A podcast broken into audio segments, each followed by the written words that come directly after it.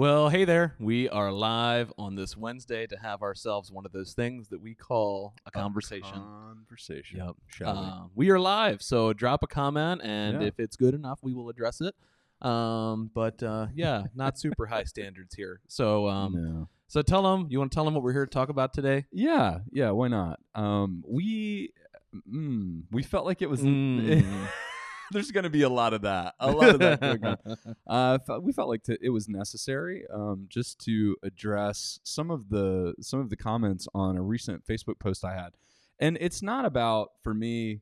Uh, it's not really about the post. It's it's not about even the content of that, even though that's what we're going to be covering. But it's some of the underlying issues that I think are really, man, they they are uh, absolutely what the church is dealing with today. And I'm not saying every church, but definitely churches that I've come from. Um, you know, we struggle with it. We struggle with uh, empathy. We struggle with getting along. We struggle with unity. And verses that were quoted from First Corinthians on my post, um, which the main theme of, of Corinthians is unity. Like it just shows uh, that we're still struggling with these things today.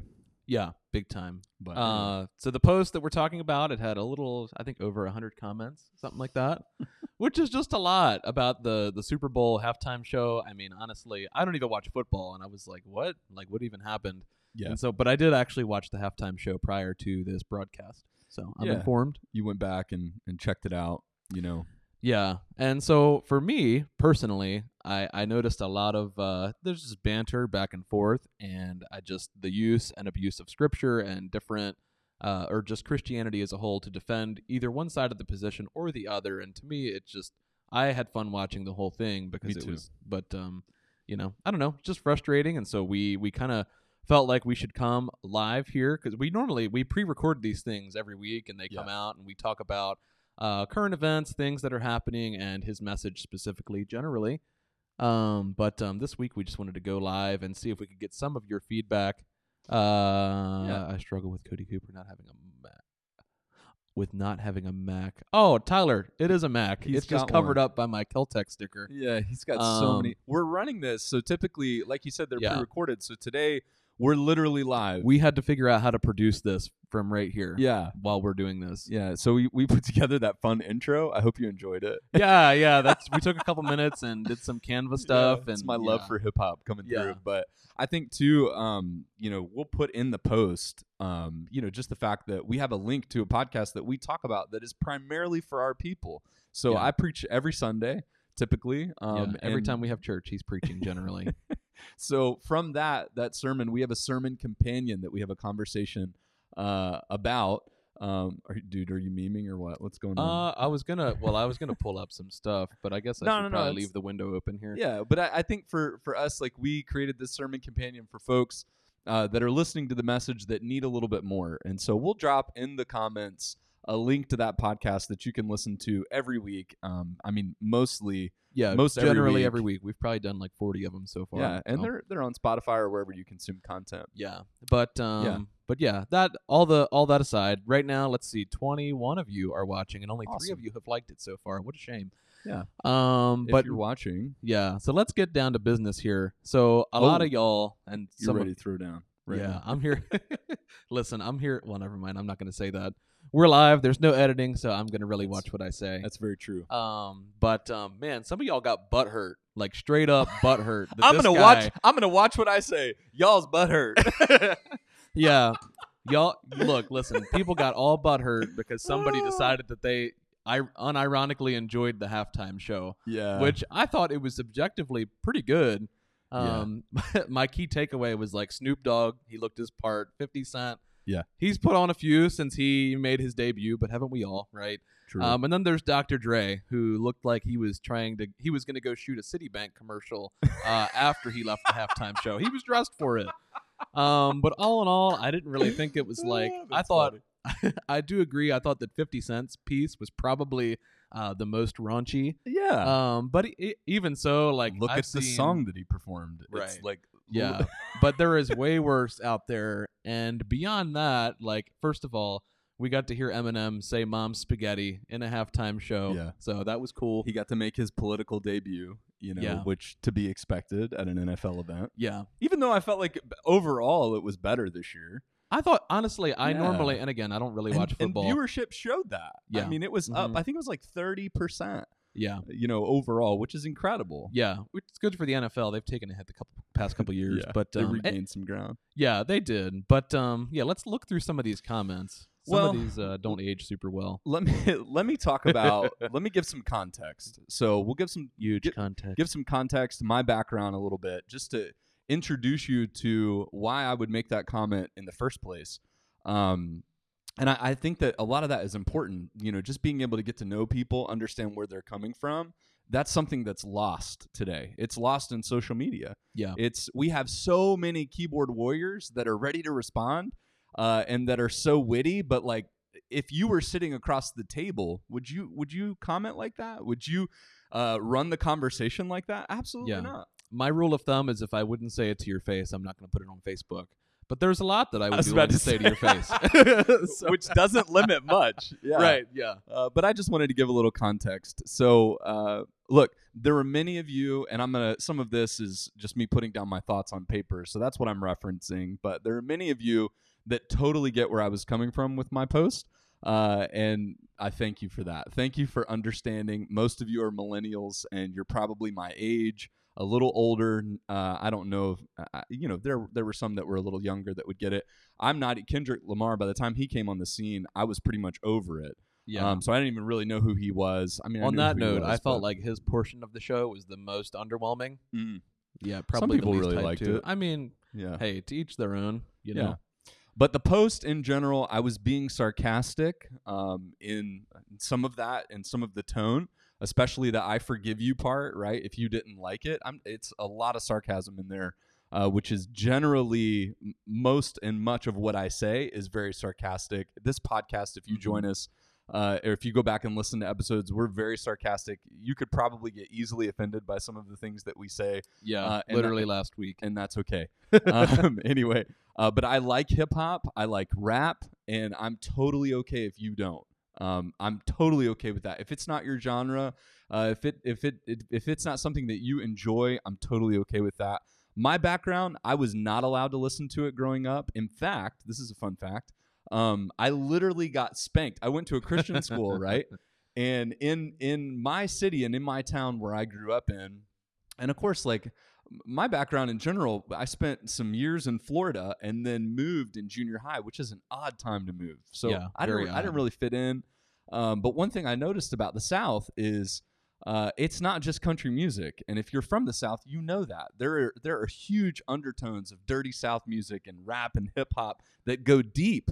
Uh, and man, I had a an, an '85 Ford F-150 uh, that was my first vehicle, and I was just like every other kid running up and down the strip on Friday night, bumping their their their rap music and hip hop. So uh, I literally got spanked as a kid in in Christian school. I got a paddling for passing out hip hop CDs that I burned.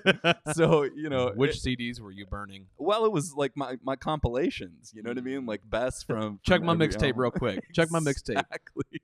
So uh, anyway, I, I understand it's an echo from from my past. Um, but anyway, uh, I, I wasn't allowed uh, to listen to it, but I listened to it anyway, and it was a rough time in my life, rough time in my family's life, uh, and it was just it's a part of who I am. It's a part of my past, and uh, there are many of you that understand that. That Somebody understand. thought that was funny. Oh, did they? Yeah. Yeah. Oh God, Andrew. Yeah. So an anyway, my, my point is is uh, it might not be a part of your past, and that's okay. It might not have been a part of your culture, and that's okay. But it was absolutely a part of mine.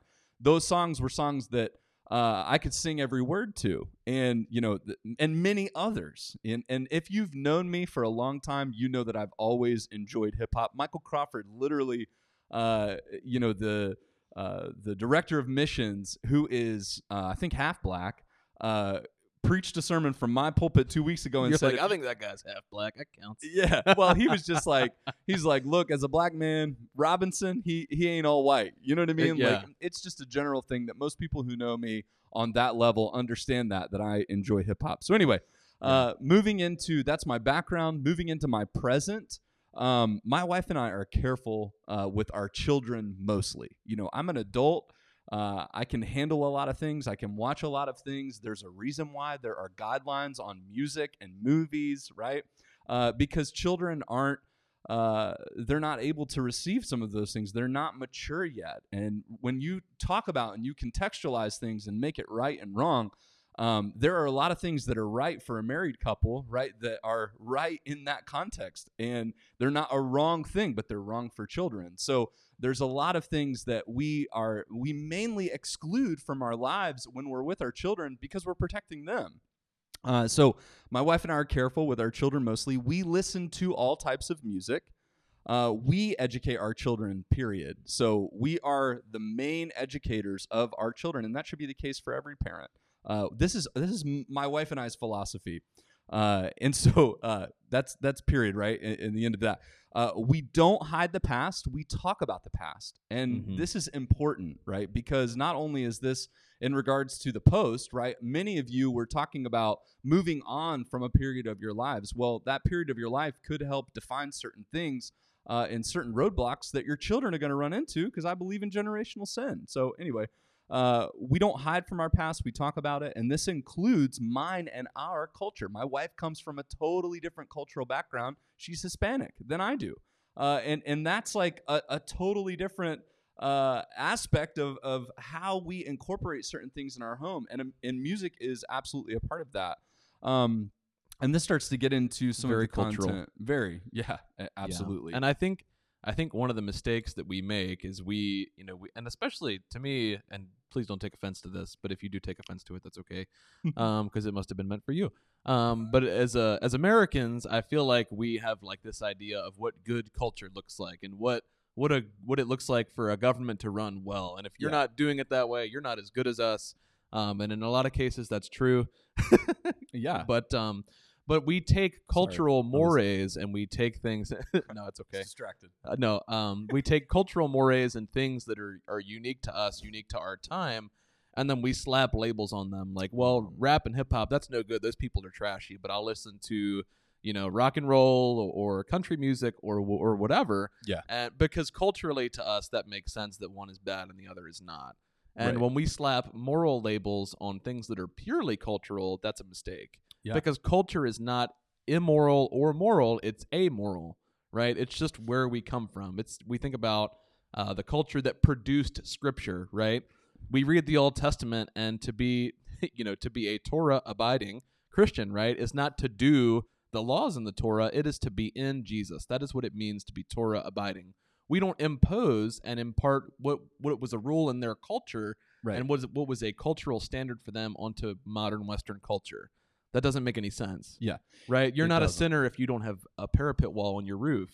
like I have an A-frame roof that doesn't it doesn't, it doesn't work. work, Yeah. at all. I mean, I guess it could, but you know, Yeah. not really. Well, we talked about it though in in scripture in the old in the old covenant there were really bad things that happened, right? Yeah. But those people are celebrated. Mhm. And we talk about the good parts of their life Right. and we ignore the bad parts of their life. Exactly. Well- because we're accustomed like Western Christianity, we the past is gone, it's erased. We don't have to talk about that no more. Right. But that's not the case. It's still there. Yeah. And you know, go back on our YouTube channel and listen to uh, Michael Crawford's message a couple weeks ago. It really the good. past does not need to be eliminated. It No. needs to be redeemed and dealt with because it's a part of who you are. Right.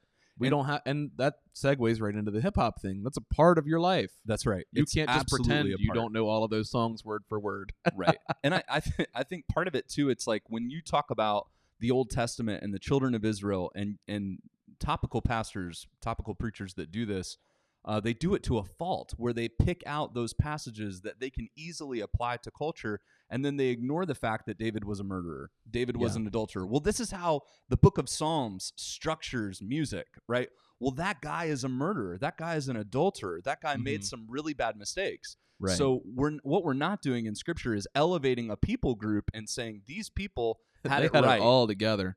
that's that's the exact opposite of what it is. Right. And it's about the fact that even though they had Yahweh, the supreme being, they still couldn't get it right. Yeah. They still screwed up. They had the geographical location, they had the marketing edge on Mhm. what the gospel was supposed to be, and they failed, right? Because we fail. Mankind fails. We need a redeemer. We need someone to uh, do for us what we could not do ourselves. And so, anyway, to to cherry pick those things out of Scripture about their music or our music, or to trash uh, what is predominantly an African American uh, version or genre of music because you don't like them or you don't like their culture or the way that they operate, it's stupid. You and know, it's honestly, it's kind of racist. it is racist. Yeah. Yeah. Anyway, just to get back on the present here, uh, I don't bend to cul- cultural norms, and I think that this is important to just kind Uh, of state you're some of normal. these things. I'm not. uh, I've got way too much caffeine racing through my veins right now, just as a disclaimer. But I do not bend to cultural norms. I decidedly choose to influence them with the gospel.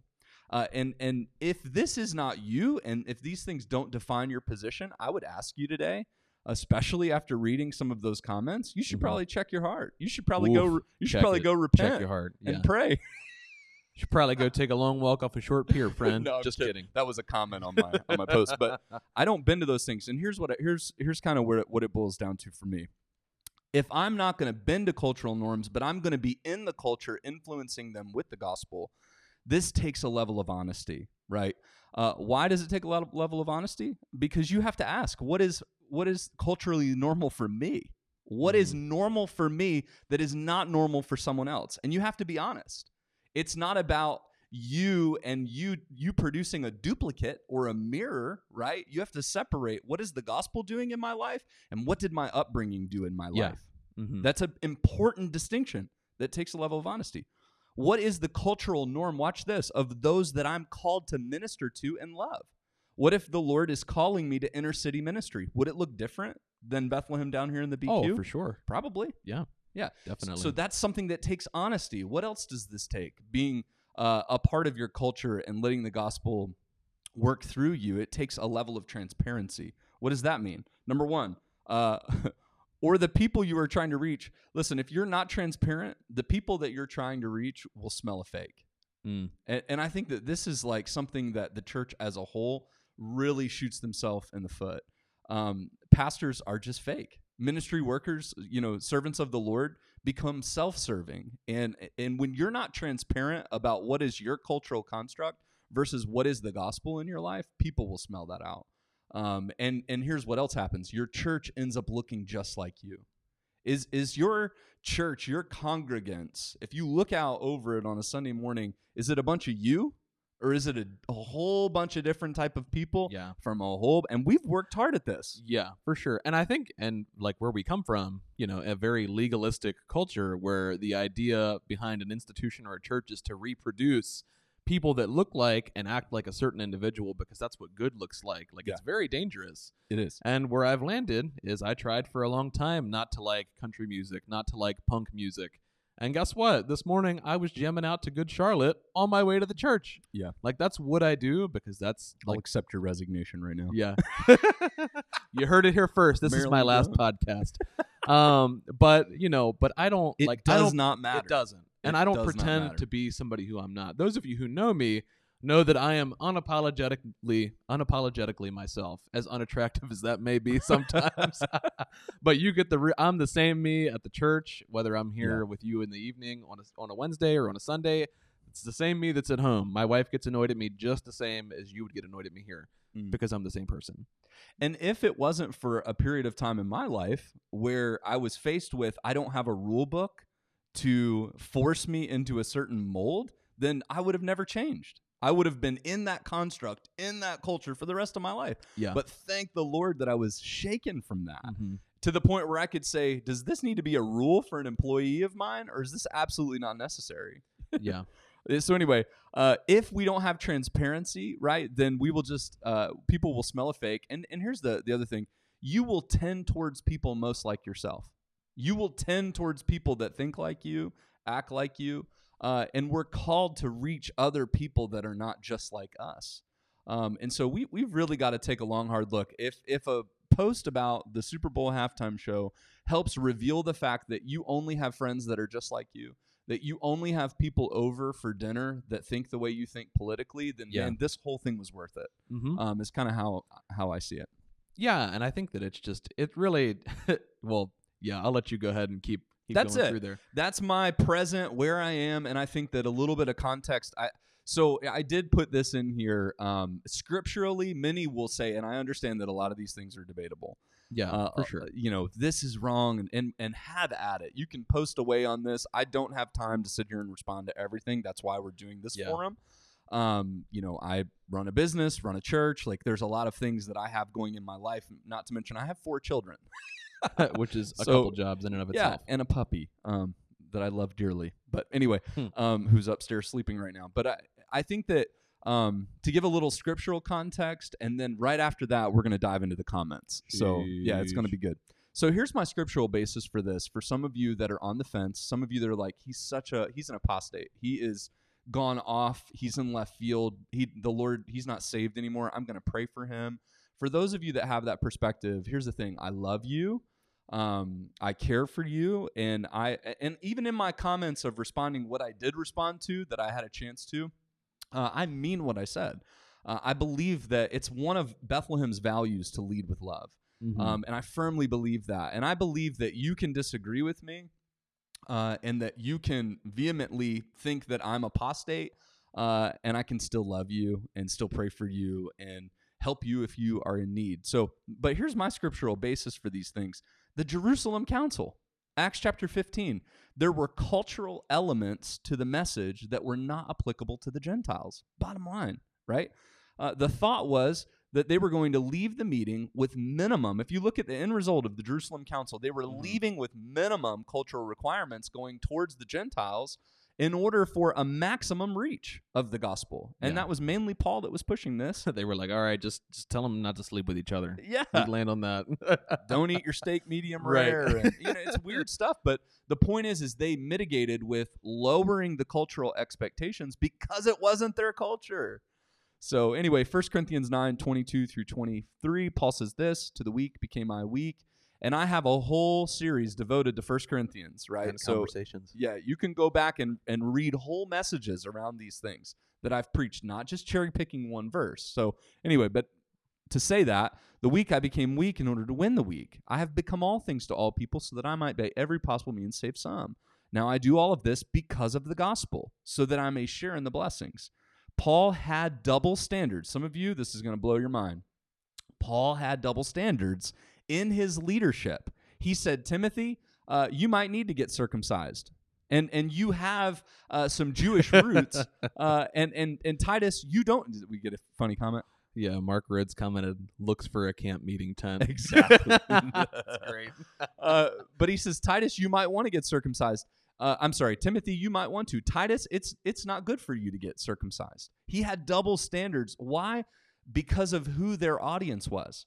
They actually had cultural implications to how they were ministering in the first 30 years of the church. Yeah. Shock. Shocker. Shocker. Shocker of all shockers that Paul came from a strictly religious Pharisee of the Pharisee, Hebrew of the Hebrews, as touching the law, blameless, uh, and he shifted on those things Yeah. completely. Uh, so anyway, uh, when we decide to influence a culture with the gospel, the gospel does. Don't miss this. The gospel does the redeeming work, not my opinions and preferences, or worse, my cultural norms being accepted by others that I am trying to influence. My goal in reaching people is not that they act like me and act like my culture. It's that they act like Jesus. Yeah. And Jesus was okay with engaging people that were not like him. Okay. Paul embraced okay. Yeah. Okay. Okay. Paul em- there he is. no, I was going the other way. Paul maybe we'll do some of that later. Yeah, yeah, yeah. Paul embraced a new future of what many would perceive to be compromise for the sake of spreading the gospel. Don't miss that. I have found that it is better to draw the line where scripture uh, does and not where my cultural constructs do. Hip hop is a culture. It has produced people doing that genre of music that are openly Christian. And are you going to tell them that they're not Christians? Are you going to tell the Lord that that's not fruit of His? That He did not uh, actively pursue them and is uh, justifying them by grace through faith and then justifying them and in, and in their sanctification process right now? Are we going to say that to all of them? I don't think so. No. if you sure. if you do, that's not fair. I It's- agree. It's absolutely not fair. And Lecrae, I feel like, is a prime example of what it looks like to. And he's gotten a lot of crap for leaving the whole Reformed evangelical movement um, that he was a part of when he first kind of came Yeah. up. But um, you know, he hates being called a Christian hip hop artist because Yeah. it makes it seem like, well, I'm not a hip hop guy. I'm just a Christian hip hop guy. It's like its own thing. And he's like, no, I'm a Christian who does hip hop. Like Yeah. I'm influencing hip hop culture because I'm a Christian who does hip hop.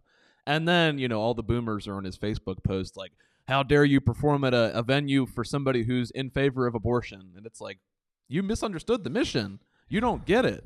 Completely. Yeah, it's it's a miss. But yet we will judge him and say that he's not saved, that he doesn't love Jesus anymore because he's doing events for people and with people that you don't agree with.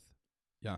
And we're going to touch on that a little bit here by answering one of the comments about the political piece. So stay tuned on that.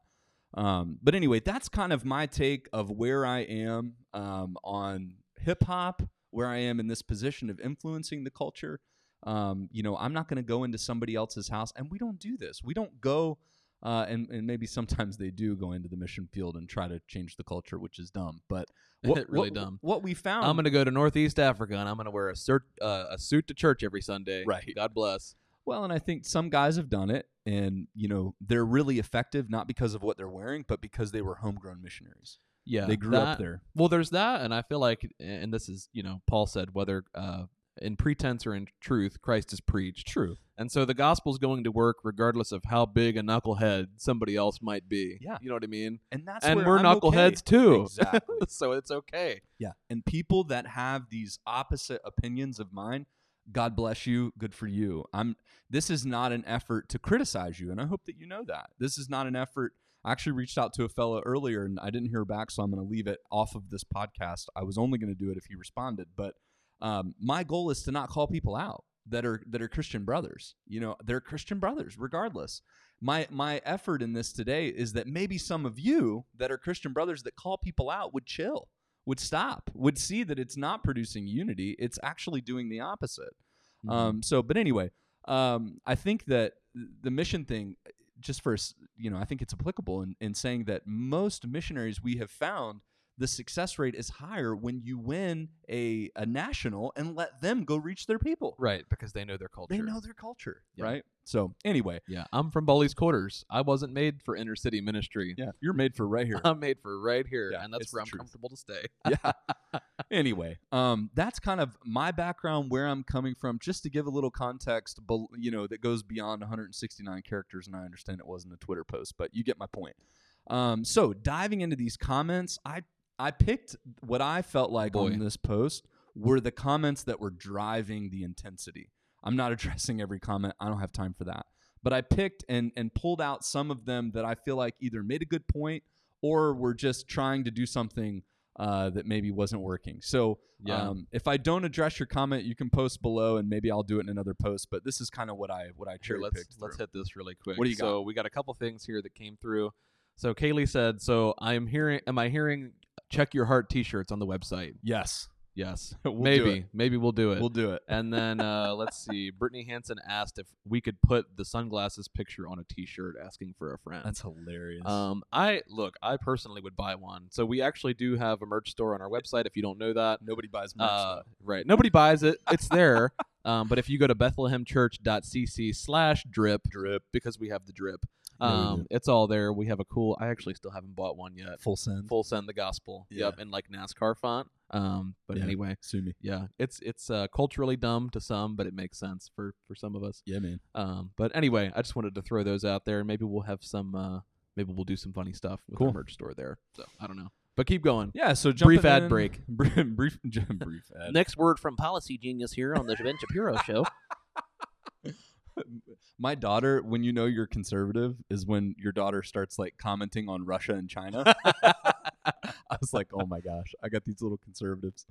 Uh, so jumping into the comments, the first one that I wanted to address, and once again, I'm addressing these uh, pretty much head on, and it kind of is what it is. Um, you know, if you came over and jumped on my public profile and jumped into my comments, and it's a public thing, uh, you know, take this however you want to take it. Um, but some of these, you know, it, it is Chase it with something. yeah, it, it, it's it's a little rough. But anyway, so the first comment I'm going to address it says Barry Seacrest, um, who is also a pastor. No relation to Ryan Seacrest, by the way. From what from what I understand, we don't know. Be wrong. Yeah. We don't know.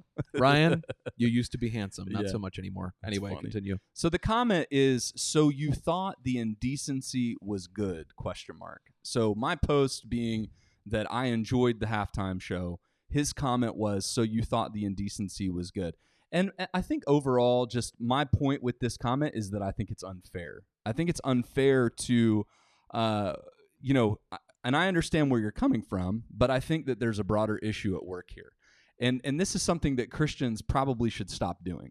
Yeah. In, in Well, my it's because opinion. you've been verbally backed into a corner, like, oh, so you like the indecency, and you'd say, yeah, which makes you, you know, whatever he thinks Yeah. you to be, or you say, well, no, and it's like, oh, well, then you really didn't like it. Then why you being, you know, it's like a, it's just a weird position Yeah. to be put in. And It's here's unfair. here's my point in in I think there's a better way of going about it is you're taking the extreme of this conversation.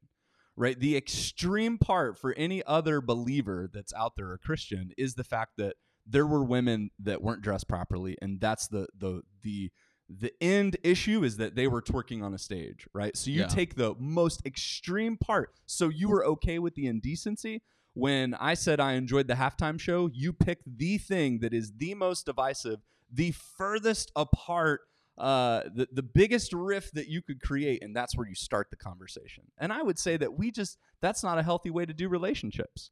When I want to influence someone or do relationships with them, I would start with what we have in common. I would start with, uh, you know, something that would unify us and bring us together and then go from there to start the discussion. But when you say, so you were okay with uh, the indecency, number one, that's making an assumption, right?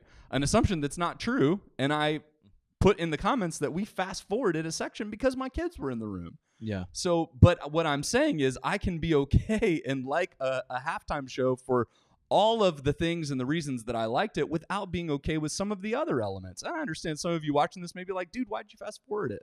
You know, don't be so strict. We all draw the line in different places, but that was my living room with my family, Right. right? And that was what my wife and I, and and reference back to the beginning of how we raise our kids and we instruct our kids, not the media, not whatever, right? So my point is, is that's where we chose to draw the line. But in a discussion, in a public forum, I don't think it's healthy to start at the furthest end of the place of disagreement and then just say, okay, well, I guess you're okay with that. And here's why I think that because uh, I think that that is a form of virtue signaling, right? I conclude that if Oh, it starts with the biggest gap in differences, you're not seeking to foster discussion, but rather virtue signaling to provide yourself a broader platform Guess of what, what the differences are. You swapped out your blinkers for virtue signals. anyway, so I think that overall we have to do a better job at understanding if we are Christian brothers uh, and sisters, like unity is what's important, right? And so there's clearly a difference between how we see and perceive these issues. And so let's start with something that's a little closer rather than if you pick the furthest part, no one's going to actually believe that you want to have a discussion. yeah. It's literally saying, I didn't watch it. And I would venture to say that there was no desire for an actual discussion. No. Anyway, it's pretty obvious. It's something that's going to easily segue into a sermon illustration, into a pulpit that gives him a broader platform. I took a Mhm. stand. Yeah. We've got to stop doing that. I took a stand for what's right. we'll try to be easy with the patronizing. But yeah. that to me is like there is Oh, something bigger at work here. And are you virtue signaling your platform or are we actually wanting to discuss something? Do you want to talk about and have a conversation with me offline about how I'm trying to influence the culture and in my community, right? Or are you saying, so you're okay with that sin? That to me is not a way to have any type of conversation. And we wouldn't do that. Uh, we wouldn't start there. Is my point. We would. yeah. We wouldn't. It's not start a good there. starting point. All right. So that's good. that comment. Yeah. So Anything about that? God bless, do less. share Check your heart. Huh? Anything about that you wanted to share? No, I just I think you're right. I think it's a virtue signal, and I don't think that there was any sort of substantive conversation desired in that. Yeah. Which that's what social media is for some. We drop a bomb and we just leave, Yeah. and that's what it is. You know. Yeah. Were there any responses to that one? Uh, I think so. Yeah. Yeah. Any good ones? So Tina, not really. Uh, Not really. so Tina, and I'm not. I, I know some folks know her on the post. I don't. I know she. I think attends another local church. I I'm trying to remember who she was, but I can't really uh, draw the connection. But Tina, someone was was commenting uh, and saying a lot of things on that post. Uh, and I'll say this in regards to your comment about me needing to repent and pray uh, and really consider those things. Here's my response to that.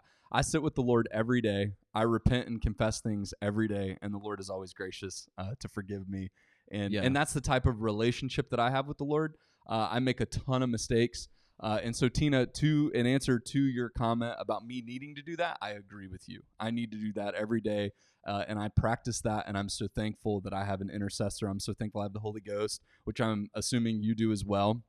And uh, so I agree with that comment. Uh, as far as the rest of your sentiment in terms of you avoiding all of your past and all of that music of how you used to be, I would just encourage you to find a new life in Christ that doesn't include fear, shame, or guilt. Right? The enemy, it's very clear. God has not given us a spirit of fear, right? But of power and of love and of a sound mind. So I believe that you can reach a place in your life with Christ uh, that has new perspective on a lot of things that the enemy was trying to pervert. So instead of excluding, find things that you can include in your life to bring more meaning to your life rather than living in fear and shame and in guilt because there's definitely some undertones of that in your comments. Oh boy.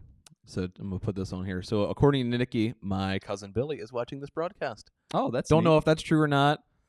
And Can't fact check you, Nikki. Don't have a way to do that. But hi, Bill. Good to see you, dude. Peace. Oh, there he is. He's in the comments. Oh man.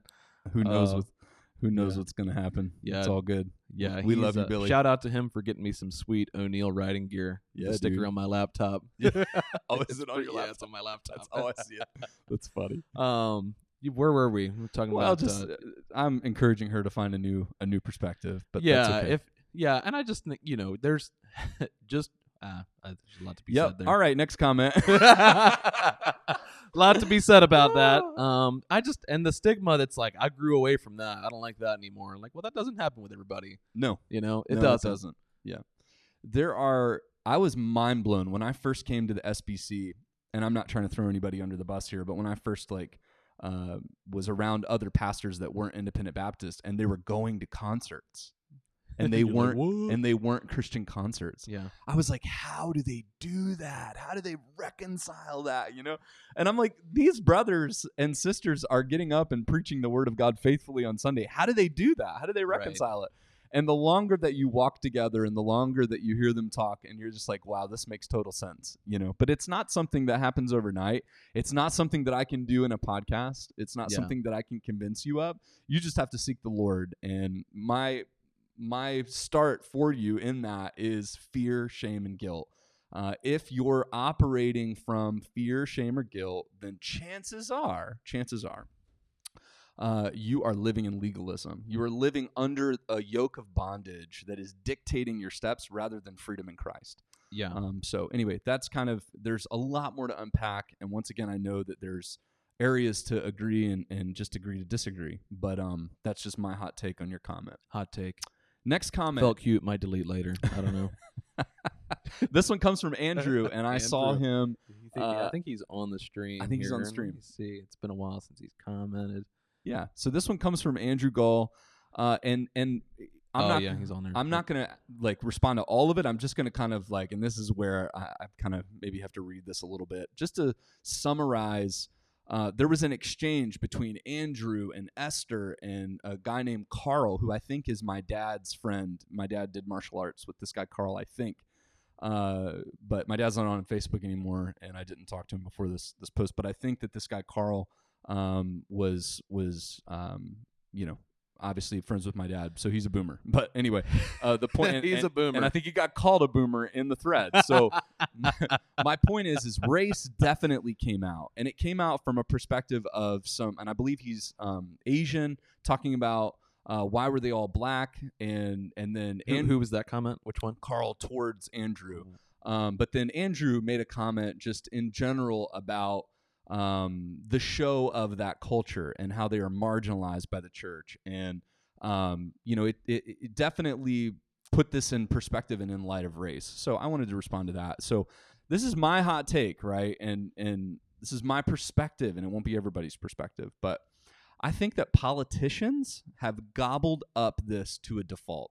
I think that they've polarized right, right and left media have polarized us with this thing of race, and you know this thing of identity politics. And I am not for injustice, and racism is real, and we should actively be fighting against it. But that's not to say that there aren't certain people that are weaponizing it. Yeah. And if you don't see that, then you got blinders on, right? Mm-hmm. They race and the issue of race is being weaponized.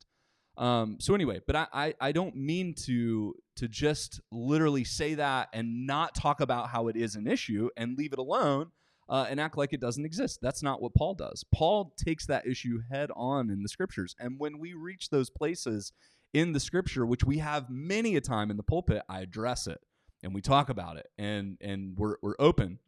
So uh, we want to avoid these issues because we don't want to be aligned with parties, and I'm speaking specifically to right wing people.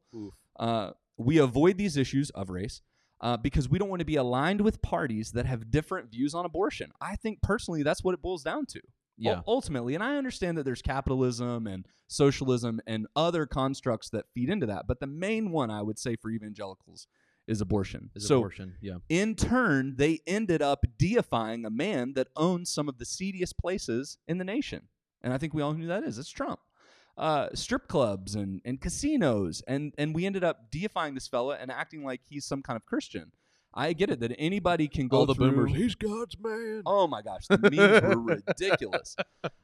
so that is that's a mistake, right? But we align with people because they align with our values and then we we perpetuate that line. We have to be careful. If not, we're evangelicals that uh, we allow the left, right, to attach onto race and create divide. We allow the right to attach onto abortion and create further divide. When what what the message of the new covenant is is that what was one tribe and tongue, Israel, is now for every nation. All the nations were disinherited in the old covenant, and one nation was the the uh, the receiver of Yahweh, right, so to speak. That they were the vehicle that brought him to what is now all the nations being redeemed. Um, and so the message of the new covenant is this is for every tribe, every tongue. The name of Jesus is for everyone. Um, so there is no place for racism in the gospel. There's Um, none. No. And that does doesn't change the it does. And it doesn't change the fact. I highlighted here one of the things that Andrew had said in his comment. Uh, the lyrics of the lyrics of most of that music celebrated a community in the United States that has largely been left behind by the modern white evangelical movement or worse exploited. And I think that there's a lot of truth to a that. A ton of truth. to that. Unfortunately. And that's you know, if you're watching this and you're a, an look at their evangelical conferences. Look at Right. their their speakers. yeah, there's not, you know, find a I'm not gonna go there. Um, yeah. No but- need to dive in too much. yeah, to we don't have to dive in too much, but it's very clear, it's very present, and so I we can't speak for everybody, but for us, like this is something that we're actively Yeah. not wanting to be. We don't Yeah. want to be that, and because we do believe that the gospel is for every human, regardless of their creed, color, Right. or or cultural background, and you know it shows in our leadership, and Yeah. it shows in our you know it's showing in our in our congregation, um, but Mhm. that's it is a sad reality. And I think on the music note too, with hip hop, like really, music's cultural. We already talked about that. And music is, I feel like most of the time, and you can correct me if you disagree, but I feel like it's usually an expression of one's life experience, hundred percent. generally, or or their worldview and their look on the world, and they're expressing it through song. And we're like, that's terrible. Like, well, you Yeah. know, It's like saying that murdering and killing is so wrong, but then look at David in, in the like, it- Psalms. right? Is it a part of the world? Yeah, Yeah. It's war is not good, but it's Right, been but it's in, there. Yeah, it's been in that art form over and over. Yeah, Right. and I'm not a hip hop guy, but I, you know, watching the, I'm familiar enough to, you know, I was able to appreciate the the halftime show. I thought it was pretty good. You know, Mhm. overall, you know, I thought despite 50 Cent's controversy, con- controversy, uh, controversy, you know, I was like, dang, that dude opened up hanging upside down. How long was he in that ceiling for Dude, prior to know. that take? You know what I Yeah, mean? Like, was he just in there? These are the things that I think about when I watch these things. But I just, you know, but music is an is an expression of your Yeah. your cultural background in a way that you know your culture produces. For And- sure. And I just we can't we can't knock a specific genre because we don't like it. Yeah, and and so when it when it comes to a certain race portraying that, which I think was really what was happening, right? Uh, we have to know that racism exists and it's detestable in every form. And for people to act like it doesn't exist, like we all know people who are racist. Yeah, And we true. all like you're either going to align and put up with their comments or you're going to call them out on it. And you're going to let them know that that's not acceptable, right? Yeah. So eh, for people to act like it doesn't exist and I'm not saying that I believe in this the system is systematically racist, right? I think that there are a lot of victimizations and things that happen within within the black community specifically. Now, I would say to not to criticize No, that, no, no, no, go ahead. but if the if there are people that are racist and then there's a system and people involved in that that are racist, then obviously there's going to be some form of slant there. Right. You could say. Yeah. right? Because I, I would also agree that there's not, I don't think that the system, and, and there, are, I'm sure there are some. Don't get me wrong. Um, I don't know everything either, so give me some grace. Um, but I would say that you know, crap. Where was I going with that? I don't know. Um, a- anyway, but there, there's a slant. That doesn't mean that this. I'm like, I have no it idea doesn't what mean I'm that saying. the I'm whole just talking- system is, and we've made huge steps. We've Huge made a steps, yeah. ton of progress. But I, when I look at even my own family, like literally, like everybody behind me is like racist. It's just there. you just said it. What? You're like, my family's racist. They Every are, one of you- and if you're yeah. watching, well, I'm not not everybody in my family, but Right. like just you know, it it's just it's part of it's part of my heritage, unfortunately. Yeah. and I'm I'm not, you know, and that's that's okay. At mom, if you're watching, I'm not talking about you. Please don't think that.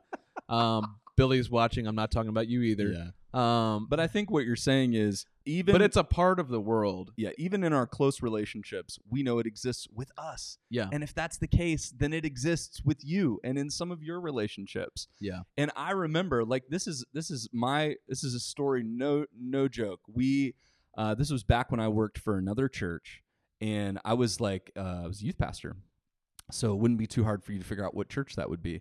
Uh, we, we had a guest pastor that was there preaching using racial slurs in the office, literally in the office of the uh, of the MOG of the man of God, right? Using racial slurs, and I'm I'm literally looking at him, looking at the other pastor, and he's laughing about it. So I say to the I say to the fellow who's visiting, I'm like, that's not okay. What are you doing? And they're laughing at me. But like for years, this has been my perspective. I have always been for the black community. I've always been for uh, equality. And so, Yeah. uh, even in my own experiences in church work, there have been people that I've come across that that have been racist and racist towards uh, others, not just the black community. And it is important for us to stand up at every level and confront that. And so I think Andrew is not wrong in the sentiment that some people are coming out against the halftime show just because they don't like a specific culture. And so I would say, like, once again, check your heart, you know? Yeah, for sure. And Andrew, look, I'm going to be candid, and he had to run to a meeting. He said, uh, "It looks like he's, he thanked us for your transparency and honesty and openness, though, Oh, which is good." Andrew, here's my honest criticism for you. You ready for it? Look, don't take this the wrong way, but huge missed opportunity at the end of your comment. You said just my two cents. You should have said just my fifty cents. Oh. because of because of the material. that would have been good. Would've been huge good. miss for some comedic relief, bro. I'm disappointed. I would have done it different, but I love you anyway. I just wanted to say that. Yeah. So last week, I literally attended a cultural symposium. I didn't even know what that was. I didn't. I don't know what a symposium is. It's a really big word. But my point is, is at our church, we're working hard to be all things to all men. We're working hard to bridge those gaps that are cultural, to allow uh, all of those barriers, or as many as we can, to be broken down so that the gospel message can go out. And I Um, and, and anyway. to and to add to that too, I feel like people underestimate how difficult. And we have, you know, this is an ongoing conversation with our. Uh, my cousin. Uh, good stuff, fellas. I have to get back to my corporate America obligations, but thanks for the shout out. Anytime. Yeah, Anytime. We'll throw it up there one more time. Nice profile picture, by the way. um, love it. But um, you know, but building a church culture that is intentionally multicultural Mm. is very difficult. It is. Like it's very difficult to bridge those gaps when you consider all that is encompassed in that. Yeah. And it's very easy to look at a church and say, "Oh, well, that's all white people. They must be racist." Yep. But it's actually like bringing two different cultures together. Like people live and do life very different ways, and to bring everybody under the same umbrella doing the same mission, like it's still very difficult to do, but we're Yeah. trying to do that. But so Right. so if you're if you're here and you're like, gosh, my whole church is white, does that mean they're all racist or the other way around, right? It- you know. Yeah. And and no, it's just it's very we live in a very melting pot area right. and other parts of the world like there are not people of a different race for hundreds of miles. Yeah. You know, that's just the way that it is, but it's not that way here. And so to to accomplish that, it's very difficult, It but is. it's it's worth doing because that's our area. Yeah. Our church should reflect the demographic of our area. Well, we're going back to an earlier part of this conversation where, you know, I, I kind of stated the fact that in your own friend group you have to look and see, but but we tend towards people that are just like us. so in innately, if you don't do anything to actively uh, pursue something else, right, then that's what's going to happen. It is going to be a church just like uh, with a bunch of yous. Um, and that's a term that is used around here. Use use, use guys. Uh, so it's something that has to be pursued. It's something that has to be intentional. So it doesn't mean you are racist.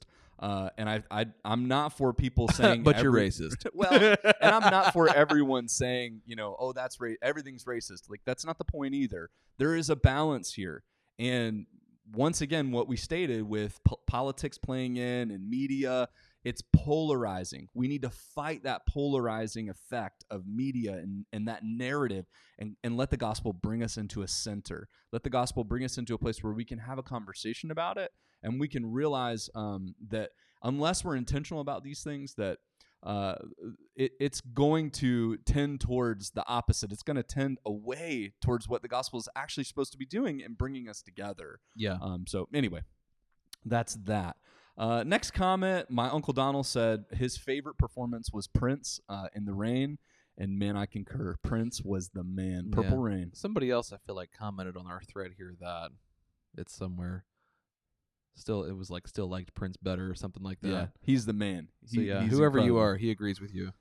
And just a few more here. Steve Cox posted a meme that really spells it out, and and I would agree wholeheartedly in that comment. Boomers need to chill. They Yeah. absolutely need to chill. Well, I feel like part of it, like, and I'm and I feel like a boomer sometimes when I use social media, just because it's Same. it's it's out, like it's out innovating me. Like I'm stuck in a time frame, Mm. just like any of us. You know, we're Right. used to things a certain way. And I'm like, gosh, I'm so old. Like none of my teenagers in the youth group are on Facebook. Literally none. It's like there's like two, right. but they're not active. Like they just have it, I think. Yeah. But it's it's whatever. Um, but you know, I think that there's like a there's a gap between like you know what may be culturally.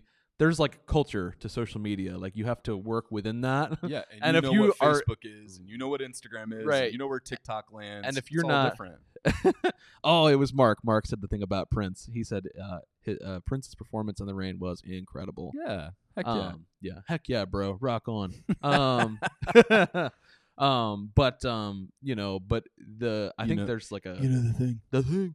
Mhm. Um, but older people they just don't really know how to use social media, and so they may not trying to be they may not try try to sound rude, but it comes across that way, Yeah. you know. And I also think that like the way you know the boomer generation speaks and and treats people at times is It's a uh, bad forum. it, yeah, Yeah. it's a bad forum. It just doesn't mix well together. Yeah. Um, and if you're a boomer, like we don't, uh, I'll still take Snoop. Yeah, man. Um, oh, hey, he crushed up, it. Um, but you know, but the two things just, and if you're a boomer, like we're not saying that you're like culturally illiterate. Um, but we are saying that you should like delete your Facebook. Um, and honestly, like if this is an issue, uh, just on this thread, if all you do is get into fights on social media, you probably shouldn't have it. Like Yeah. it's just kind of a But like, know. where does that land you in the church? Like, I can't help but think, like, if you were members here at our church, like, what are you doing in your business meetings? What are you doing in your areas of service? Like, what is your perspective? If that's how narrow-minded you are in your scope, just in this in this issue, like, really work on understanding. And this is why churches are dying, right? Really work on understanding that you're going to need a thirty-something-year-old to take that church over. You're going to need a 30 something year old that can actually get behind what you're saying.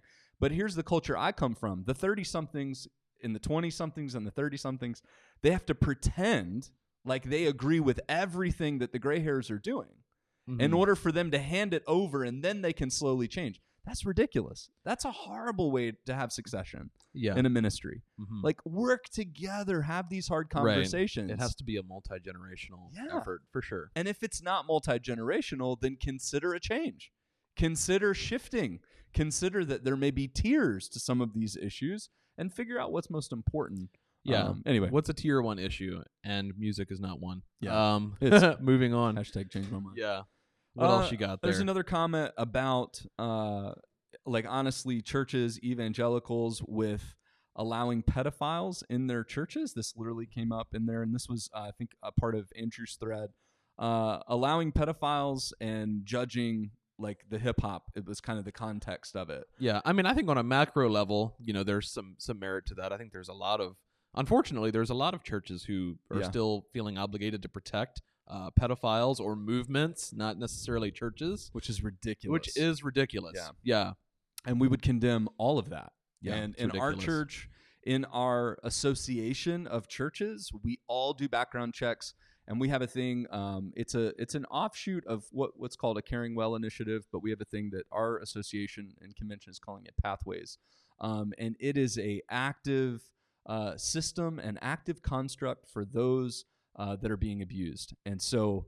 Um, it is literally protecting the most vulnerable in churches. Yeah. Um, so that is something that we are a part of because we believe in protecting the most vulnerable. yeah. Um, and I think that Anyway, you know, uh, who who whose comment was that? it was off of Andrew's Off of Andrew's thread, thread, and I think it there. was more too to the effect that I'll get involved more in church. I think off off my memory when churches take care of the least vulnerable and stop worrying about these issues. Yeah, well, I think it's a that's a cop out to me, and it's the same thing when people are like, "Well, I'd come to your church, but, But- churches are full of hypocrites." Right. And it's like, well, like that's a very blanket statement. Yeah. But you know, we get where you're at.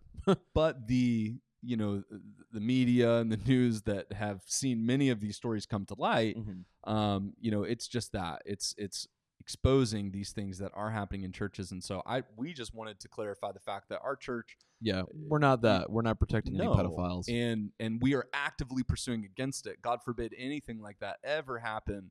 Uh, in our church, our stance would be with the victim, would be with getting them the help that they need Yeah. right away. Mhm. Um, and the other guy, it's better that a millstone be hung around his I was gonna say, into the wood chipper you go. exactly. Uh, just kidding, but not really. And then the last comment was Alex's, and and really just to address it here, it was more about gospel impact.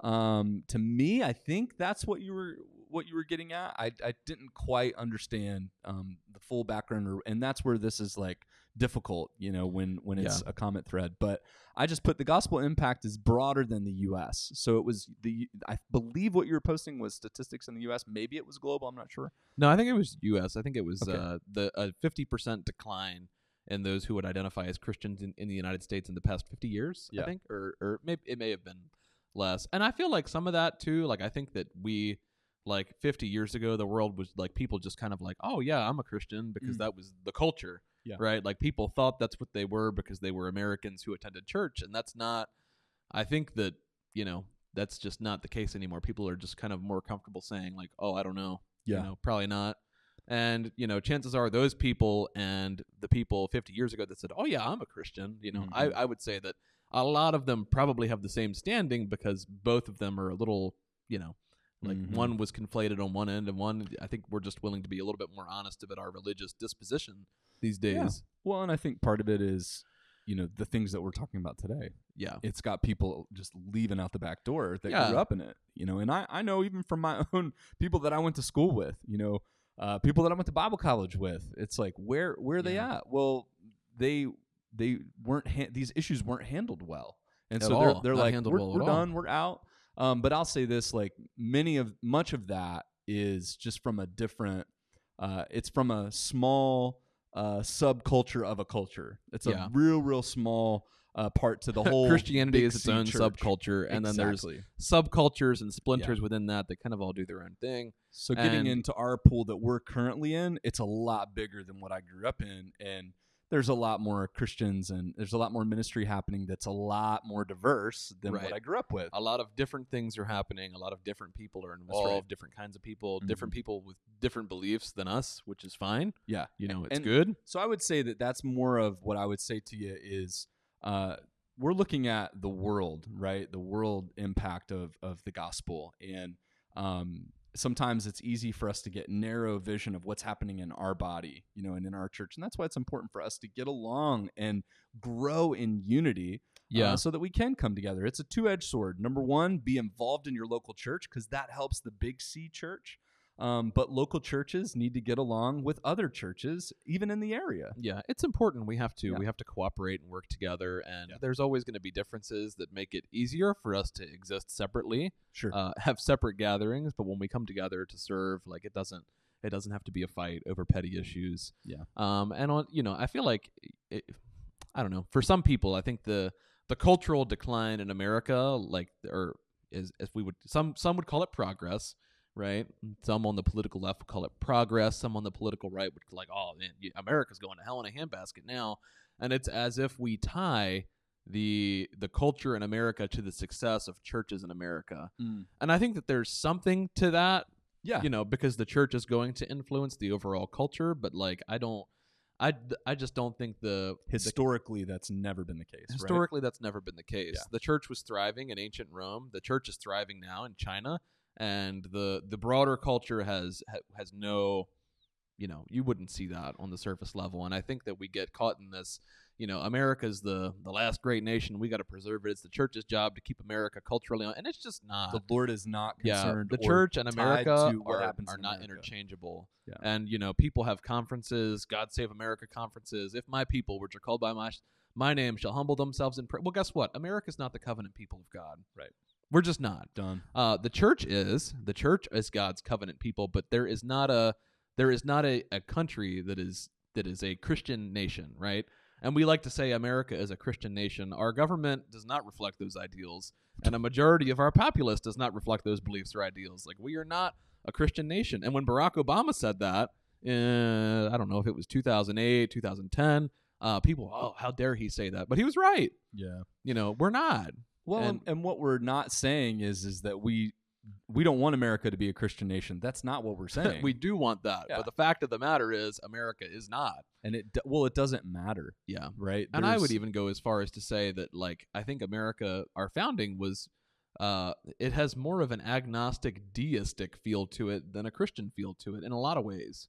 You I know, don't know about that, but in a lot of ways. I'm not saying holistically that it wasn't a wasn't a, a Christian thing or Christians didn't have anything to do with it, but I think that a lot of our literature is very, you know, very agnostic. Well, know. I think my point would be like if you look at what who the founding fathers were and what their religious affiliations and backgrounds were, mm-hmm. you know, we fight over much less Of course. today. Yeah. You know, and do. so if if a founding father that believed in the Lord, well, then we find out that he was also aligned with this specific subset of Christianity or Protestant faith, you know, and um, you wouldn't get along with them, you know, Right. and and that's kind of my point is, uh, yes, it was a Christian nation, it founded as a Christian nation, so to speak, and uh, the Lord has used it and will continue to use it. But if it ceases to exist, the Lord is still going to bring about His purposes. right. He's still going to. This was a thing. The gospel was a thing before America was a nation. long before America Long was a nation, and it will be in existence Long long, after. after. it's gone. Yeah. and so where where is our you know where is our allegiance? Is Yeah. it to the kingdom of god or is it to america as a nation? And i am an american citizen. I'm patriotic. I you know i enjoy all of those things.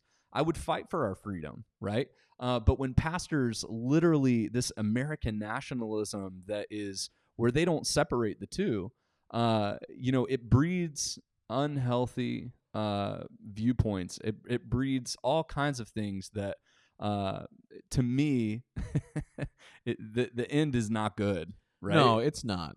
It isn't. and and there's more that we could say about that, but this is Yeah. not this is not really that's a broad time or the topic. Yeah, it's just I feel like the you know the concern for America versus the concern for the overall kingdom of God, they're not the same. Mm-mm. Not the same at all.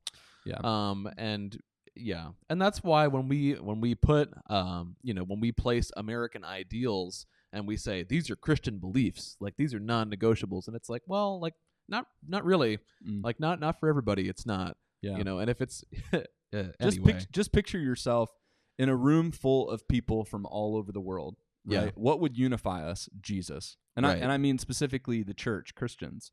You know, we wouldn't be talking about the Constitution and the Bill of Rights. We would be Yeah. talking about how the Lord gave them victory. It's like that book you were reading about, you know, the Muslims coming to know Jesus. Oh yeah, it's pretty wild. You know, the gospel working despite the um, you know, the efforts of a government to prevent it from working, Yeah. and that's in I would say a majority of countries. That's is, right. That's the case. Yeah. Um, but it's not because we have to look through the lens of of the gospel and have a gospel centered worldview, not our nation centered worldview. Yeah. Um, and and that will produce good outreach on so many levels. It will produce perspective. It will produce something that will transcend culture, which is what we're talking about, which is what we're trying to achieve. Uh, and clearly, there are those that uh, they're not allowing the gospel to transcend. Even their literally, it's not even transcending their taste in music, yeah. and it's unfortunate. yeah. it's very is. unfortunate. Mhm. Yeah. Very sad. So anyway, Um, this yeah. was uh, this was the answer well, wait, to wait, that wait. post. We got we got one more thing. We got one more thing. Do we? Are you sure? Yeah. Well, we didn't address any of the scriptures that were taken out of context. Oh, go for it. Yeah. So a couple of you had commented, and there's like this whole like, uh, there's this quarrel or debate or whatever you want to you want to talk about uh, with just how how People we should be pe- people judging Okay. people how how you judge somebody for enjoying the Super Bowl halftime show or you're or judging the person who's performing, and then there's you know you feeling like you have the authority to do that, and then on the other end of the spectrum, people are like, well, no, we shouldn't judge at all. Nobody has the authority to judge because we're not perfect right? And I think there there's somewhere in the middle there's there's some truth to that. Um, but I, I wrote down a couple of the scriptures that were that were cherry picked, and I look I just have to say like some of y'all These were who- cited in the these were the cited in the comments literally. So, yeah, I'm not like these are not like I didn't Google like verses for you know whether you should or should not judge. No, these were just pulled from this specific thread Yeah, they were put in the thread. they were put in the thread. I can't remember. It was probably a mix of, of people.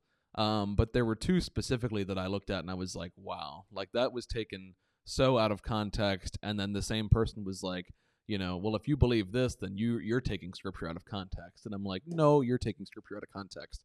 So let's let's look at it here. So the first one was uh first First Corinthians uh, chapter six, where uh, the the heading in the NASB uh, which is the version that I read. If you're a KJV onlyist, I'm really sorry. That's just not me. Um, uh, but Paul says this. He says, "Does any of you That's when a he, different discussion for a different, different time. discussion for a different day?" Uh, Paul says, "When he has a case to, against his neighbor, dare to go to law before the unrighteous and not before the saints." Or do you not know that the saints will judge the world? You should judge people, right? Uh, if the world is judged by you, are you not competent to constitute the smallest law courts? And then Paul goes on to say, Do you not know that we will judge angels? Which there's a lot there too. How much more matters of this life? And so he's, you know, and so this was used to say, like, well, believers should judge because, uh, and I'm just drawing implications of myself of what I would look at this if it was just by itself. Uh, but we have a right to judge 50 Cent for having those women twerk because, you know, believers are, you know, we'll judge the world, you know, so we should have righteous judgment, and that's not okay. And uh, what was funny, and this was in your series that you preached on, we were just talking about it before we went live, but uh, Paul says there were no chapter divisions in, in Paul's letter. They've been placed there. So a couple sentences prior, Paul says this I wrote you in my letter not to associate with immoral people. Dramatic pause. I did not at all mean with the immoral people of this world, or with the covetous and swindlers, or with the idolaters, for then you would have to go out of the world. Paul's like, what I wasn't talking about is disassociating with the wicked people around you, because guess what? That would be dumb. you wouldn't be in the world anymore because that's what they all are. Yeah. And so, you know, literally preceding context is king, people. And I'm not a genius. Neither one of us are. No. Uh, we're just trying to be faithful to the word here. Uh, but some of you guys that post verses on things, and what I, and, and this is just a practical thing for me, I try not to, I believe this because of this verse. Like, verses do not deserve to be ripped from their families, right? They deserve to stay where they are in their own context. And we draw a principle from Scripture. Not that you should never cite Scripture for things. That's not what I'm saying. But we tend to always isolate verses and we make it mean something that it doesn't mean, just like this. And so meta narrative is a thing, right? The whole of Scripture tells a story and it tells of ideals, right? It's not a rule book or a manual. Um, but this is a prime example of what it looks like when you take a verse out of context and make it say something that it doesn't mean. Yeah. Like Paul literally says the exact opposite of what we would take that to mean out of context, like Right. five verses before. Yeah. It's pretty it's pretty messed up. Yeah. Um so so why are we freaking out about immoral people being immoral? Yeah. Why are we surprised? Why- Like the and, and I think this is where like the American exceptionalism thing gets into play. Like we feel like our culture should be better than this because we're Americans. And when people don't meet our biblical standards, like we're like, "Oh, this isn't America." Guess what? It's the world. It's the world's culture. He was not performing in a church. No. And, And that's what Paul is saying. Like all of this is about your in church communities. that's right. Instead of saying what we need is this perfect insulated bubble, and then we're going to go out of that perfect insulated bubble to win and talk to the world, and then we're going to come back and talk about them. right. That's not how it works. Not how it works. And not if at all. you're a part of one of those insulated bubbles that trash talks the world and then comes back to insulated bubble and says, "Man, I'm glad I'm not like the way I used to be." yeah. You're missing the point. You're missing the boat. You're completely missing the point.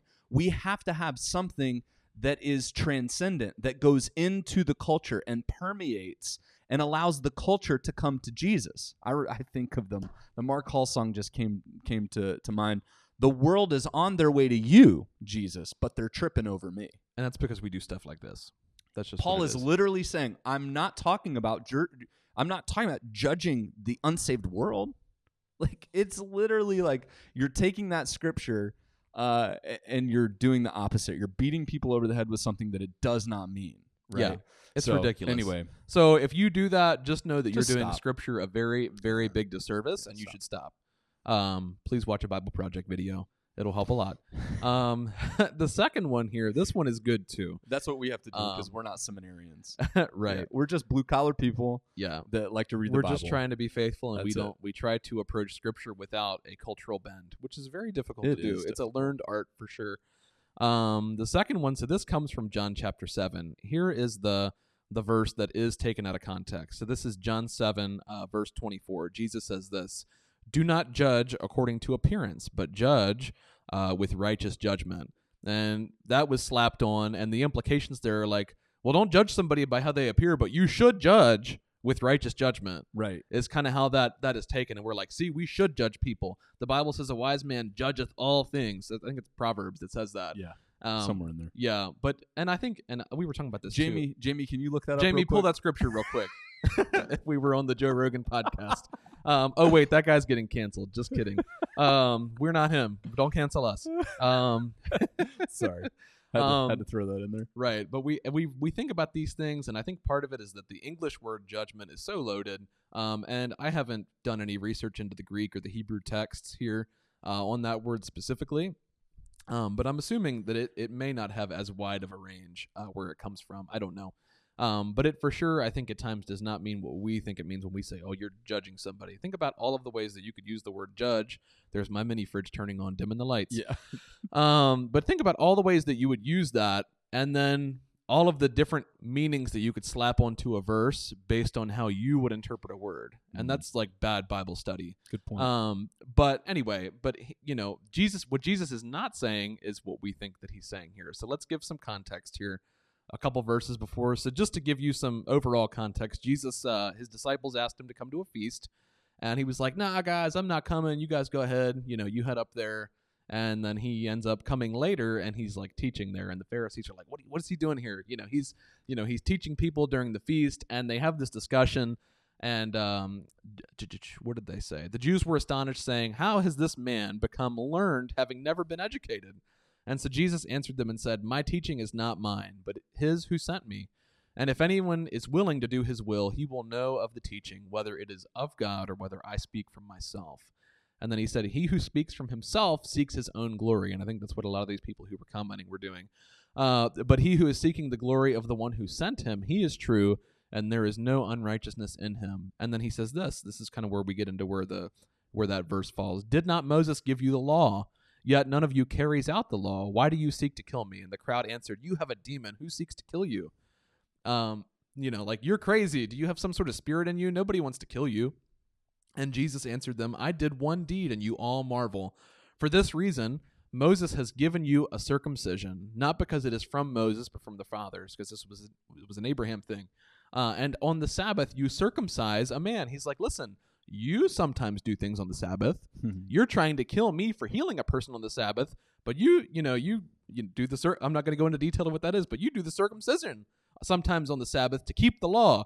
You're breaking a law to keep a law. And then he says, "Do not judge, right, according to appearance, but judge with righteous judgment." Reading that whole passage, how in the world does that apply Mm. to what we're talking about? Read the verse before it. The verse before it says 23. 23. Oh, I f- forgot to read 23. I'm sorry. I'm doing what I shouldn't do, Which is the point. which is the point. If a man Not what you're receives- doing, but it's what you just said. Right, right, right. Just- Uh, if a man receives circumcision on the Sabbath so that the law of Moses will not be broken, you're breaking a law to fulfill a law, right? Are you angry with me because I made an entire man well on the Sabbath? Do not judge according to appearance, but judge with righteous judgment. We cherry pick verse number 24 right. and we say, don't judge according to appearance, but judge with righteous judgment. Don't judge people by based on how they look or where they come from, but you should judge with righteous judgment. And that's just not No. it's not at all what Jesus is saying. Not at all. And and I think you can even draw a broader implication into what we're talking about with the fact that they had a legal construct. They had they had a rule system that they were following that they were okay with. And when something was done outside of that rule system, then they pointed the finger. And Jesus is like, it's about what was done that was good, not the rule system, right? Yeah. You I understand? I, I know you're reading yeah. comments, Sorry, I'm reading comments. but it's yeah. for me, it's like in this in, talk to the camera. in this regard, uh, talk to whoever whoever you want. yeah in in this regard it's like we're saying you know yeah you should you should judge you should judge righteously what you're doing is you're taking your list of rules that you think are righteous and you're imposing them into the culture and jesus is saying i literally broke one of those rules to do what was actually righteous to do what the father sent me to do. And the the religious crowd didn't like it because it didn't fit into their construct. I did a good thing that didn't fit in. Paul i'm telling titus not to get circumcised so that he can go reach people.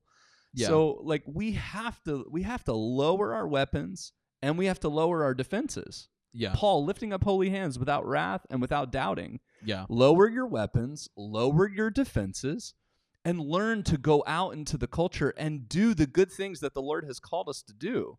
Right? Aside from your cultural constructs within your religious rules and your religious systems. Yeah. Like the thing that you were judging on is inaccurate, Jesus is saying. Yeah. so uh, we do the opposite and and that's very much taken out of context in the in the way that it's abused it's really abused you would actually if you're using that to define your your cultural construct within your small church and and in the way your subgroup of a group uh, of the way you do church chances are you're beating someone over the head with your righteousness yep. and and jesus would be like hey don't do that Right. and that's the opposite of what we're using that verse for so Yeah. anyway Yeah. But I think there's a uh, Alex put a there's a long comment on here. Do you want me to read it? Uh, well, I can I can read it. I think I don't know how long he put it on there ago, uh, but he said the Great Commission is to reach out and spread the gospel to the ends of the earth. That's our job. Hard to do that when you avoid sinners. I was a very sorry heathen. There's that KJV language right there. Them heathens. Uh, only a year ago, but was brought to the Lord because good godly people told me that I was what I was that what I was doing was wrong, and Yeah. to not drown myself in awful music and to stay away from the sorry crowds. Because of that, the church grew. Without me being gently, quote, judged righteously, I would have kept living my sorry heathen lifestyle had I not been judged. Who knows how much my bad behavior would have negatively contributed to culture, and who knows how many I would have taken down with me. So that's pretty loaded. And again, I think with that, like, the, Yeah. the term judge is very broad. well, I think what we're saying and what we're some of the things that we're not saying and what we are saying, right? Part Yeah. of that is he sees someone stepped in and helped to lead him to this place where he where he saw some of the things, right? What we're not debating here are the tier 1 issues of like confession and repentance that need to happen for salvation. Yeah. But what we're saying is, in, in terms of, of being in alignment with the Apostle Paul, is the world is going to do what the world is going to do, right? And so we those, can't be mad at the world for doing what we exactly what we would expect them Right. to do. which is what you were doing, Yeah. right? Before you were saved, which is what essentially I was doing before I was saved, What I was doing. right? Yeah. Um, but there's there's things at play, right? There's the Holy Ghost, right, drawing people in, and no matter what you're, I mean, this could be a whole nother debate, Yeah. uh, in in and of itself. But the point is, the Lord's doing a work, a salvation work for everyone, and what we're not saying is go out and sin, right? God forbid, Paul said. Don't use grace as an excuse to sin. We are saying live righteously. Do what do what the Lord's called you to do. And and my point in the beginning was, hey, my wife and I made a decision to fast forward a part of this a part of the show because it was inappropriate right. for for the audience Would that I was have there. let Ruby watch it? No, she's two, so she won't Yeah. understand. But, Um, so we all make our decisions, but it's how we go about living in that as Christians really affects whether or not we're able to influence people, yeah, whether or not we're able to get into the culture and say, "Hey, I love you." Hey, Mhm. I might. I, I put it this way, and this kind of sums up how I would approach your your comment, Alex. Uh, I think I say it this way if I could get it right on on on live, but I I accept. I think it's um, I can accept everyone right without approving of of Yeah. their lifestyle. I literally anyone and everyone is welcome in our church on on during worship Sunday morning. We turn no one away, right? It it is literally everyone is accepted, but I don't have to approve of your lifestyle. You know, if one of my children decides to uh you know go a different direction, right? I'll accept them. I'll love them. I'll always care for them even though I might not always approve of their lifestyle. You know, we're not necessarily getting into the semantics of what we're approving and disapproving. yeah. Um, it's really just this this whole thing. and I think it's important too with what you're saying. Like context dictates these conversations, and Right. context dictates how we respond. If Yeah. I were to meet somebody and tell them about Jesus, which happens, um, you know, I wouldn't say, "Well, you know, Jesus came so you'd stop being this rotten person and ruining the culture." Like that's not that's not what the gospel is. The gospel didn't come so we could stop doing bad things. The gospel came so we could be made into new people. You Right. know, it's not a it's which not will a- in turn produce that. which will in turn produce Right. that but i think sometimes we put the cart before the horse hundred percent. and you know but the but all of these things are, are secondary like you know Right. trash music like the, at the end result like i tried listening to music that i didn't like because i felt like that was the right thing to do and it just didn't stick you know like that's but that's not something i feel like for me at this point that i need to grow out of to a certain degree there are there are some songs that maybe i used to like that i don't like anymore because it just kind of it rubs me the wrong way like Yeah. that's not really what i like my heart doesn't like that or uh, the mood of it like because that Yeah. grieves me where i'm at as a believer Yeah. um but i think that you know just abstaining from music just because is different than saying like i, I just you know like i really just don't i don't care for that anymore Right. because of how i feel about other things and it's genuine it comes from the inside out Right. you know to kind of go with what we're talking about and there's a um, lot of things in my sanctification that are driven that way. right and right? not everybody from legalism, Right. Not from that place of it's a rule, so this is how we're going to do it. right Uh, but from it's a heart. conscience it's a spirit driven Yeah, conscience right. issue and guess what we're all in a different place That's right. uh, and we're all going to the the destination for all of us is the same right we're all going to be we will all be glorified deified whatever word you want to be used and we won't have to struggle with sin anymore Right. uh, but all of us when we met jesus were in a different place and that means that our journey starts and ends at different times Yeah. um, and some people you know some people these days you know in the times that we live in they may meet jesus as a gay person and my first conversation with them wouldn't you know introducing them to jesus wouldn't be like hey you need to stop being gay now you know Yeah. Like, that's not what i would say No. I think that that's part of sanctification, but it's not, you know, that's not the thing. Like Jesus is not going to save them so they'll stop being gay. He's going to save them because he loves them. Loves who they are He loves who they are as a person. Right, exactly. And as they grow in their faith, you know, maybe they will shed that. Well, You and, know, and that's that's between them and the Lord. That's between them Yeah. and the Lord. We're not and there are a lot of people that, you know, that are would say like, no, somebody who's homosexual, like they can't accept Jesus because that's, you know, and I, I've heard that and it's ridiculous. Yeah. Um, but the bottom line here is with all of these things, what we're not saying is that, you know, we should ignore bad behavior uh, or that we should, you know, condone things. That's not what we're saying. Uh, but we are saying that all of these things have a context that they fit into, and when we handle them, we should the Bethlehem Creed, right? We lead with love. Yeah. Uh, you know, we go hard in the paint. We we know our enemy, and y- there's others too that I can't think of on the fly right now. Uh, but all of these things, the way that we do life, like they, right. the three out of the five points that I know, um, and I work here. Yeah. uh, Mike, you're not doing a good job teaching these in starting point because I don't know the, the the creed points. I do actually, but anyway. Um, but all of these things, like how we deal with people, matters. Like at the end of the day, is anybody going to come to Jesus because you criticized the halftime show on social media? And I'm not talking to you, Alex. I'm just talking Yeah. in general. No. Like these are very practical things. Like if the gospel is at the center of what we do, then let's think about it. Like, will anybody? And I felt like Alex was wa- was not like I mean he wasn't on there bashing it. No, Not not, at all. all. That's not how we're taking Yeah. it at all. Don't feel that way. No. Uh, I love you, and thank you for giving me my righteous straps back. Appreciate that. um, but um, you know, but we have to look at we have to look at what we're doing and and, Yeah. and everything through that lens of like, will will this aid in helping somebody be reached with the gospel, or does this take away? Yeah. Um, and so just think about these things before you uh, you know, choose to be nasty on somebody's Facebook post. Yeah. And you probably wouldn't expect that a whole podcast gets made about you if you're nasty on somebody's Facebook post. So here we are. Yeah, and we're it doing fun. it. yeah, it's It's been real. yeah this this this was great thank you for hanging out with us Yeah. just to put a final a final bow on on this podcast uh in this episode what we're doing here at our church is uh for our community. And we're really trying to like be real and reach folks and love folks where they are uh come as you are. That's that is like a, a definition or a value of our church. Uh, you'll find that in our creed, not in those words, but that sentiment is definitely something that we share. Um, and we want people from all different walks of life, all different backgrounds, all different uh, people that are in all different places. And um, we're not going to all agree. We're not going to all align on every one of these things, and it's okay. And we all can align around the message of the gospel, no matter where we land on these other issues. And so uh, sometimes it's necessary, and I don't do this a lot. I don't think I've ever done this as far as like uh, you know, answering or calling out about a post. I mean, I don't know that I've had a post that's ever had that type of traffic on it. Um, maybe I have, not that I'm not that I'm aware of.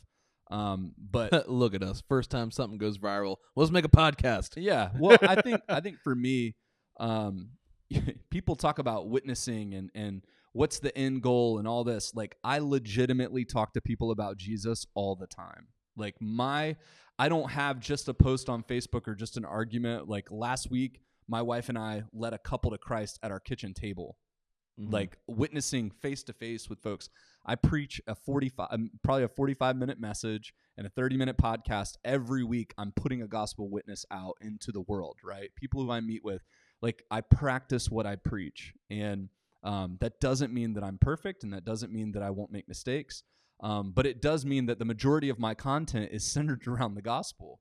Uh, and I do that for for a specific reason because I believe in it. I believe that the gospel is the answer for the division in our culture, for the division in our nation, for the division in the world. And the world is using, uh, the Lord is using the message of the gospel to bring the church to Himself.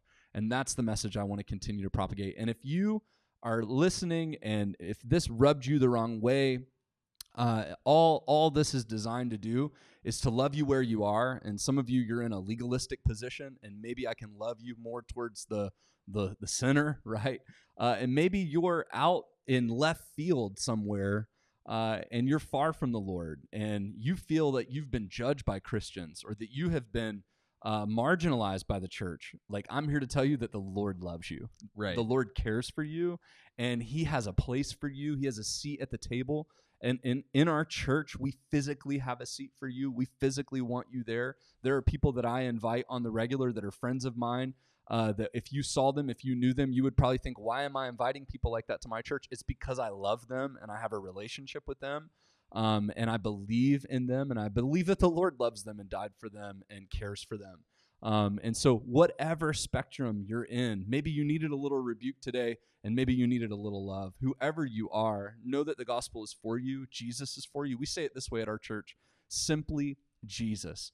Uh, and we, we absolutely believe that. That's the tier one issue in our church. And so, uh, I hope that you'll come to church. I hope that you'll come to our church, find a church wherever you are to get involved and get plugged in. It's messy, it's not perfect, it's hard, it's difficult, it's not easy, but it's worth it. yeah. It's absolutely worth it. Big facts, my guy. Yep.